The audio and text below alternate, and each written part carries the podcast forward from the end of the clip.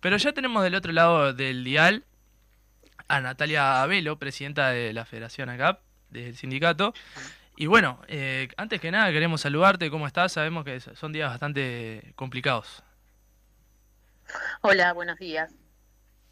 Bueno, este, consultarte para, para la audiencia que, que capaz no está tan adentrada en lo que está pasando en, con, con el tema ANCAP y con la privatización del Portland, que nos cuente cómo es un poco el panorama y cómo ha sido los últimos, los últimos meses también, porque nosotros leímos una nota que diste hace algunos meses que, ya estaba en, tema esto y se estaba en discusión. Sí, nosotros estamos llevando adelante un conflicto eh, por, por diversas cuestiones. Primero, porque entendemos que la voluntad popular ya fue expresada en torno al futuro de ANCAP en el 2003, en cuanto a que ANCAP debe permanecer estatal y pública. Entendemos, a diferencia de lo que entienden algunos actores de, este gobierno, que el negocio del Portland no es este, algo accesorio a ANCAP, es, es parte integral del ente. Y aparte, eh, más allá de entender de que este mecanismo es inconstitucional, entendemos que no cumple la premisa de salvar el negocio del Portland y aparte está, primero, no está garantizado los puestos de trabajo, se está entregando la, piedra caliza al privado y entre otras cosas está asegurada una capitalización de 60 millones de dólares a Cementos del Plata una vez se concrete esta licitación. Estamos hablando que con ese dinero perfectamente podría instalarse la tercera línea en Paysandú que generaría mil puestos de trabajo por dos años este, entonces, hay varias contradicciones acá planteadas. Primero, este, que bueno, que entendemos que el mecanismo no es lícito, que esta decisión debe pasar por el Parlamento, y segundo, que no, no, eh, no consigue los objetivos que se plantearon, es decir, la, mejora del negocio del Portland a través de una asociación no se consigue porque allí al privado no se le exige grandes inversiones y lo que sí se le garantiza es el 100% de la tierra caliza este, a un único comprador que encima va a ser el socio mayoritario de la sociedad. Entonces, eh, en, la lógica del libre mercado y de la economía, claro está que allí no van a haber este, mayores ganancias, ¿no? ¿no? No va a haber una industria pujante, sí va a haber una extracción eh, para un único comprador, que va a ser claramente quien va a marcar el precio de esa piedra, este, y bueno, eso va a ser en detrimento de las arcas públicas, porque estamos hablando que la extracción de la piedra es un 10% de la ganancia que se le puede sacar industrializándosela. Entonces, este, entendemos, tenemos discrepancias este, ideológicas, como muy bien han planteado algunos actores del gobierno, pero también hay, hay cuestiones que ni, ni el propio proyecto que, que se plantea la administración cumple el objetivo que se, que se marca. Sí, está, está claro que hay, hay, una lucha ideológica de por medio de, un gobierno que es afín a, medidas privatizadoras y, de libre mercado, pero también como está, lo decías vos Natalia, que hay una cuestión de, inconstitucionalidad de por medio que más allá de, diferencias ideológicas que se puedan tener, se tiene que respetar. En cuanto, ¿cómo se encuentra hoy en día el plazo de la, extensión que se habían dado a la licitación? Eh, se extendió hasta el 12 de septiembre eh, nosotros permanecemos con, con toda la federación en, lucha, este, en corte de horas extras y llevando adelante medidas sorpresivas de, ocupación este, de las diferentes plantas. También seguimos contactando diversos actores políticos y sociales para, para lograr allí apoyo, respaldo. Hemos, hemos logrado que, que el Frente Amplio presente también un, un recurso frente al TCA este, en contra de este pliego. También está en discusión en el Parlamento este, una propuesta de una ley que, proteja a los entes del Estado en cuanto a decisiones que son por más de un periodo de gobierno, que sí o sí tengan que pasar por el Parlamento, que es una interpretación del artículo 188. Este, y bueno, nosotros seguimos llevando adelante toda la batería de, de medidas posibles visualizamos en estas últimas horas de que hubo una respuesta positiva eh, desde el TCA a los parlamentarios que presentaron el recurso este, por, por el tema del puerto y entendemos que en esa línea este, nos puede favorecer ese reconocimiento de legitimidad de los parlamentarios este, frente al recurso que también se presentó en contra de este pliego de licitación. Eh, Natalia, e, en cuanto a la concesión que se le haría mayoritariamente a, a esta empresa que mencionaste, y a la comercialización del Portland, ¿por cuánto tiempo sería? Porque nosotros pudimos leer que sería por un tiempo bastante prudente y extenso. Sí, sería eh, una, una explotación hasta su agotamiento, porque está planteada por un mínimo de 40 y un máximo de 100 años, y el recurso allí es limitado, tenemos este, piedra caliza por 85 años, así que es este, a demanda de, del accionista mayoritario para que se lleve absolutamente todo el recurso. Claro está que en, en, las lógicas que vivimos, quien venga eh, va, a querer llevarse todo lo que lo que allí encuentre y bueno, este, nosotros entendemos que una decisión de ese estilo, este, sí o sí tiene que tiene que discutirla el pueblo, este, porque no es menor, ¿no? Es la, una riqueza, este, muy importante que, que, se le va a entregar a un privado este, hasta su agotamiento, ¿no? Riqueza y del Estado, ¿no? Sí, sin dudas que, que sí. De hecho, el, el pueblo se ha expresado en cantidades industriales en, contra de, las privatizaciones y en defensa de las empresas públicas. Y en ese escenario han sido algunos años bastante tumultuosos y difíciles para las empresas públicas y, y, quería preguntarte, más allá de, este conflicto de Portland, ¿cómo ha sido el tema de, las vacantes y, y, de los ingresos que, que ha sucedido la ANCAP durante este gobierno? Bueno, al igual que el resto de los entes del Estado, este, venimos sufriendo una lógica desde la Oficina de Planeamiento y Presupuesto de 3 por 1 que que ya venía de 3 por 2 de, gobiernos anteriores, pero ahora pasó a 3 por 1 que para nosotros en muchos casos se tradujo en un 3 por 0 porque no ingresó absolutamente nadie y,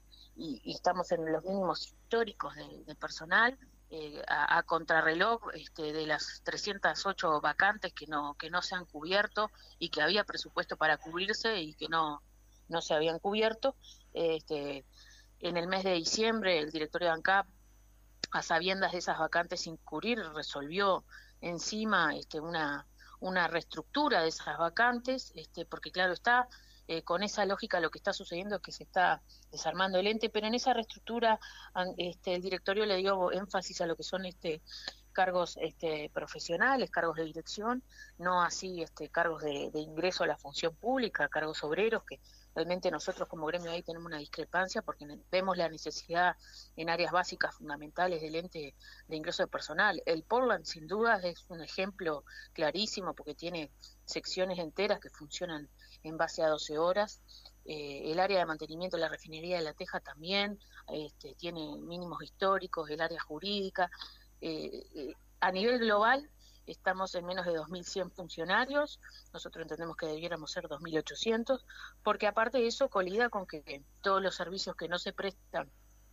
por parte de los trabajadores de ANCAP se brindan este, a través de, empresas tercerizadas, muchas veces que nosotros entendemos que es una precarización laboral importante, que no es este, un ahorro para el ente, sino todo lo contrario, y encima este, cuota parte de la plusvalía se la lleva el, el, privado empresario. Nosotros entendemos de que las, tareas permanentes las debe hacer, el, hacer los funcionarios de ANCAP, este, y bueno, eh, realmente la cuestión del Portland para nosotros hoy es prioritaria y bueno, eh, si bien en su momento tuvimos ámbitos con la administración para, para discutir estos temas, no, no hemos logrado, este, no logramos mejoras este, en cuanto a que nosotros entendemos que tiene que ingresar más, más personal a ANCAP, este, porque aparte después se viene la, la veda electoral y, eso va, va a complicar muchísimo este, por, por, por un año o más casi dos, el, tema del ingreso personal, a, la tasa de jubilación que estamos teniendo este, de, de 100 funcionarios por año, realmente eh, la situación se vuelve crítica al punto de que se ha planteado incluso este, en esta lógica de las tercerizaciones, incluso tercerizar áreas vitales como, como la jurídica de ANCAP. Nosotros entendemos de que eso tiene que estar en manos de funcionarios de ANCAP, son áreas críticas, este, y bueno, eh, no, no, no tiene mucho sentido lo, lo, que se plantea en cuanto a reducir por ese lado y por otro lado aumentar lo que es la, la presencia de tercerizaciones. Y justamente lo están ocasionando como una estrategia. ¿En cómo se resume eso? ¿Cómo se dificulta el, a la hora de desempeñar la tarea, sobre todo en lo que estamos ahora discutiendo, que, que es lo del Portland? Bueno, lo que sucede es que hoy estamos este, con corte de horas extras y eso hace hace que se vuelva este, eh, bastante complicado, por ejemplo, eh, llevar adelante la operativa, porque en realidad no no hay la, cantidad este, suficiente de trabajadores para llevar adelante las tareas. Entonces, eh, lamentablemente la lógica allí ha sido que bueno que se ha cubierto en base a horas extras, Eh, tenemos áreas como las del horno que funcionan con trabajadores haciendo 12 horas y sin día de descanso, este, que eso, digamos, eh, es algo bastante peligroso para, para lo que es cualquier trabajador. Entendemos de que esa situación debe ser atendida. Años pasados, frente a un gran conflicto que llevamos, llevamos adelante los compañeros de Portland, se logró el magro ingreso de, siete operarios a, a las plantas de Portland, a, a, las dos plantas de Portland en total, ¿no? Siete en total, eh, realmente un, un logro minúsculo y, que nos llevó a una lucha titánica, pero realmente es una situación este, muy crítica la que se lleva adelante. Este, y bueno, entendemos de que es necesario este, eh, el ingreso personal, como también es necesario este, eh, dinero para poder llevar adelante inversiones y las mejoras que las diferentes áreas necesitan. Este, y bueno, venimos atravesando una época de, duros recortes que realmente complican la cuestión. En ese sentido, en lo que tiene que ver con las plantas de Portland,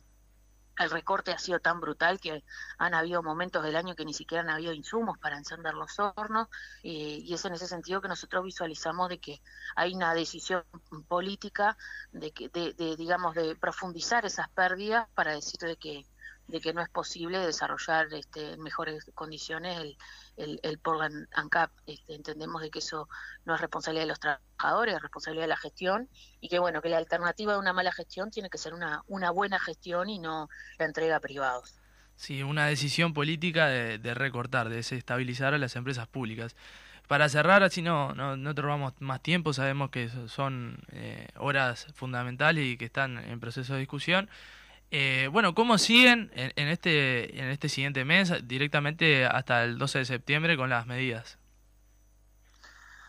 Eh, hoy, en este momento, estamos en Consejo Federal evaluando cómo seguir. Eh, el 9 de agosto concurre el ministro de Industria, el ministro de Industria de la Comisión de Industria. nosotros este, vamos a plantear algún tipo de movilización allí. También mañana en la mesa representativa se estará eh, considerando un, paro un paro general nacional este eh, por las empresas públicas en general y también en defensa del cemento estatal que estaremos viendo allí qué, fecha se resuelve para para hacer un gran paro general y una movilización en defensa de, las empresas públicas en defensa del trabajo este, y bueno eh, tenemos también planteada este, la medida de llevar adelante un paro sin guardias gremiales en la refinería de La Teja y también está planteado el tema de la organización del trabajo durante el paro para mantenimiento de la refinería de La Teja, de que bueno, de, que en caso de permanecer este pliego licitatorio, este eh, se va a trabajar también en régimen de ocho horas y sin horas extras, es algo que habitualmente se trabaja en 12 horas, este, pero bueno, nosotros entendemos de que de que no puede haber este paz si tenemos 550 familias sin saber este va a ser su, futuro laboral, dónde van a vivir y entendemos que también la riqueza natural por, por 100 años del, pueblo uruguayo este, realmente tenemos que enfrentarla a, todo nivel. Claro. Bueno, eh, Natalia, muchísimas gracias. Sin dudas que vamos a estar eh, haciendo el seguimiento de lo que sucede con, con ANCAP y, y, bueno, apoyando desde el lugar que corresponda a la federación en todo lo que se pueda hacer. Muchísimas gracias. No, gracias a ustedes. Pasó la palabra de Natalia Velo, presidenta de FANCAP, y bueno, contando un poco la situación de, de, lo que está sucediendo con el Portland en, ANCAP y, cuestiones de que hay tantos frentes abiertos que no se le da la dimensión de lo realmente está sucediendo, que es un ataque contra la empresa pública. Muy heavy, muy heavy. Es, es un poco... Y además cómo se empieza a desvirtuar o, se empieza a mezclar las discusiones y, la, y, los problemas, ¿no? De cómo, de qué es lo que charlamos. Son diferencias ideológicas, son diferencias políticas, queremos que funcione en capo o no queremos. Bueno, cuáles son las, verdaderas intenciones de las gestiones y, cómo hacerle frente a todo eso es una lucha y unas peleas bastante grandes. Sin duda que sí, que el ministro de Industria Paganini se ponga las pilas y escuche al sindicato de ANCAP, que seguramente sepa más que él. Vamos a la tanda comercial y volvemos con una entrevista que tenemos ya cerca de los estudios. Lo, estuve viendo recién a Miguel Pereira y con él vamos a estar hablando del mes de la afrodescendencia, de su lugar de municipal y del territorio también. Pausa y volvemos con más de la mecha.